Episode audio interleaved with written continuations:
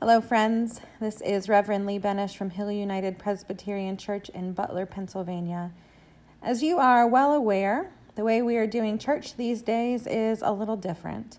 Hill Church is closed for the foreseeable future due to the coronavirus outbreak, but we are trying to find ways to engage people in worship and study, ways to remain connected even though we are apart physically. If you are able to find us on Facebook or our website or our new YouTube channel, I encourage you to do so to find recordings of our virtual worship services as well as daily devotionals. But I will also be providing a podcast for you as well with the text and the message that I share on Sunday mornings. It's a little different, but we're all learning and growing together. So, will you please join me in prayer? Loving God, these times are difficult, they are challenging. Each day it seems a new challenge is posed before us, and we have to figure out what to do. We are scared, we are afraid, we are worried and anxious, lonely and isolated. But even in the midst of that, God, we trust that you are present and that you are here. As we dig into your word today, open our ears to your voice and speak to us anew. And may the words of my mouth and the meditations of all of our hearts be acceptable in your sight, O Lord, our rock and our redeemer. In Jesus' name we pray. Amen. For March 22nd, I decided to stick to the lectionary texts, which were perfect. The psalm for that day was Psalm 23, one of the most comforting passages of scripture out there. So, hear these words from the psalmist The Lord is my shepherd, I shall not want. He makes me lie down in green pastures, He leads me beside still waters. He restores my soul. He leads me in right paths for His name's sake. Even though I walk through the darkest valley, I fear no evil, for you are with me. Your rod and your staff, they comfort me. You prepare a table before me in the presence of my enemies. You anoint my head with oil, my cup overflows. Surely goodness and mercy shall follow me all the days of my life, and I shall dwell in the house of the Lord my whole life long. Our gospel passage today comes from the Gospel according to John, chapter 9, verses 1 through 39. This is an incredibly long passage, one of the longest in the Revised Common Lectionary. And so I will not be reading the whole thing. I will read the beginning and the end and paraphrase the center. So, here now, first, John 9, verses 1 through 7. As Jesus walked along, he saw a man blind from birth. His disciples asked him, Rabbi, who sinned, this man or his parents, that he was born blind? Jesus answered, Neither this man nor his parents sinned.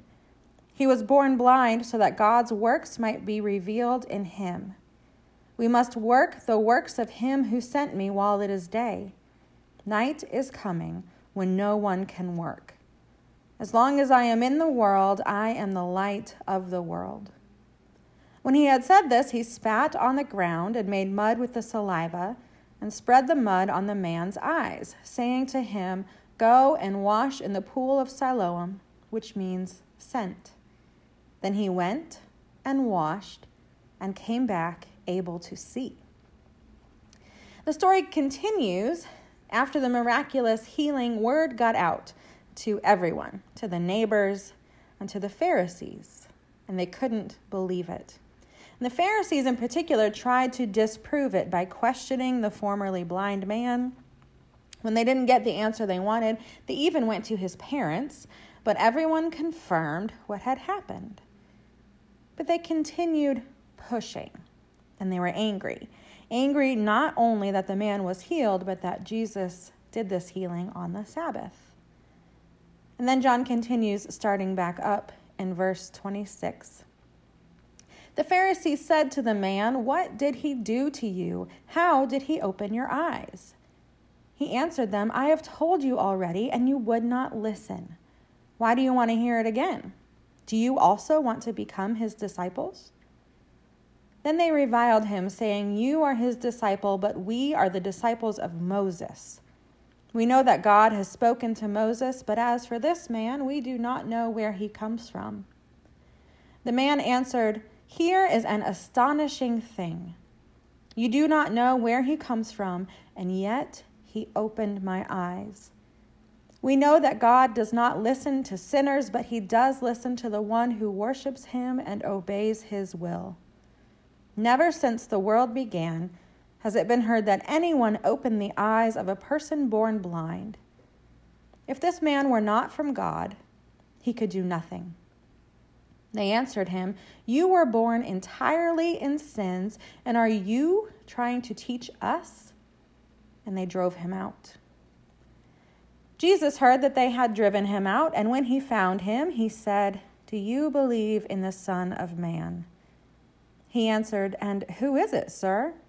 Tell me so that I may believe in him.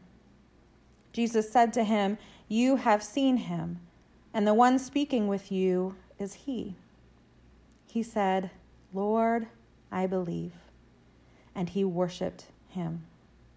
Jesus said, I came into this world for judgment, so that those who do not see may see, and those who do see may become blind. This is the word of the Lord. Thanks be to God.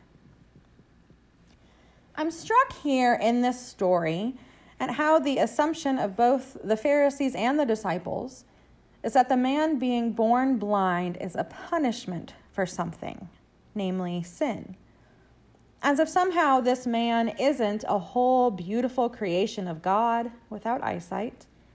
And because he lacks the ability to see, he or his parents must have done something wrong.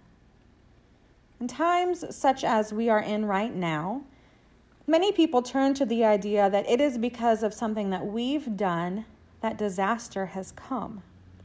I hear this a lot around natural disasters and even human caused disasters sometimes. And when taken to the extreme, this thinking says that it is God who brings the disasters to punish us. I was serving in Texas a few years ago when Hurricane Harvey came through, and I heard it a lot then, and this time is no different. I've seen and heard people say that very thing that when it comes to COVID 19, it's a punishment for this behavior or that. Now, I'm not denying that there are things that we could have and can be doing to slow the spread of the disease, but I wholeheartedly believe that it is not God that caused it, and it is not a punishment. That would be a vengeful, hateful God, and that's not who I believe in. Earlier this week, the Reverend Katie Stenta wrote a piece that addresses this, and I'd like to share her words with you. It's titled Act of God. Is this an act of God? asked Abram and Sarai when they were barren. Hagar when she was abused by Abram and Sarai. Joseph when he was cast into the pit. Puah and Shiphrah when they were ordered to put the babies in the water. Moses when he understood his people were enslaved. The prodigal wondered when he was lost. The widow thought when she lived on nothing. Mary and Martha questioned when Lazarus died. The disciples cried when they arrested Jesus for heresy. Is this an act of God, we ask, when the hurricanes howl and the tornadoes terrorize and the earthquakes wreak havoc? How about a world pandemic? Is this an act of God? If it's an act of God, then there's nothing under our control, and we can just wait for God's helicopter to save us. But Abraham and Sarah became the parents of nations. Hagar kept her child safe and found freedom. Joseph was raised from the pit to Pharaoh's advisor. Puah and Shiphrah hid the babies from Pharaoh. Moses led the slaves to freedom. The prodigal came home. The widow gave away her mites. Lazarus was healed and returned to Mary and Martha, and Jesus rose from the dead. I don't really know what an act of God is, but I know who God is. God is a God of jubilee, the God of healing, the God of redos, reconciliations, and resurrections. We can enact the will of God. We are Abraham and Sarah, Joseph, Puah and Shiphrah, Moses. When we enact the will of God, we return home, we become healed, we give to the poor, and become resurrected with Christ. Are we an act of God? God, I pray that we are. Friends, this pandemic is not an act of God in the sense that it is a form of punishment or deliberate taking of life. Just as Jesus told the disciples that the man's blindness was not a result of his or his parents' sin, the spread of COVID 19 is not a result of ours. But Reverend Katie is absolutely right in asking Are we an act of God? As people of faith, what is our responsibility in this time?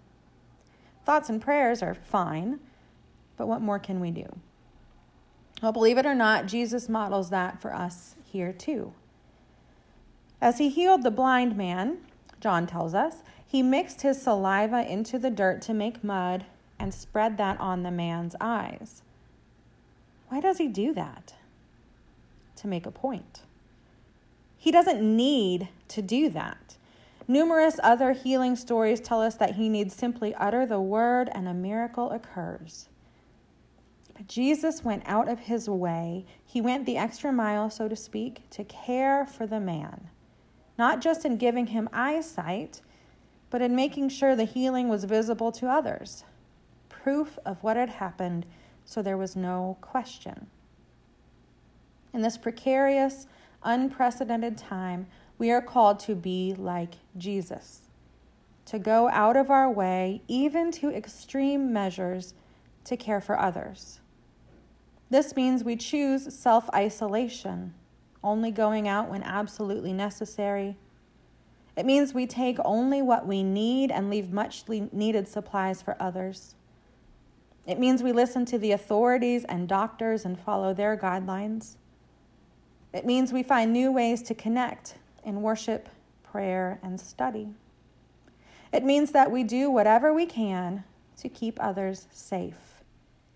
This is literally a life or death situation, and we must each do our part. Friends, I know it's hard, it's lonely, it's not something any of us want. But the psalmist reminds us that God walks with us in the darkest valley and that we do not need to be filled with fear. Even in the darkness, there is hope, there is mercy, there is goodness, there is life. So as you find yourself navigating our new normal, have grace with yourself and others, and know that the Lord, our faithful shepherd, is walking with us each and every step of the way. Amen.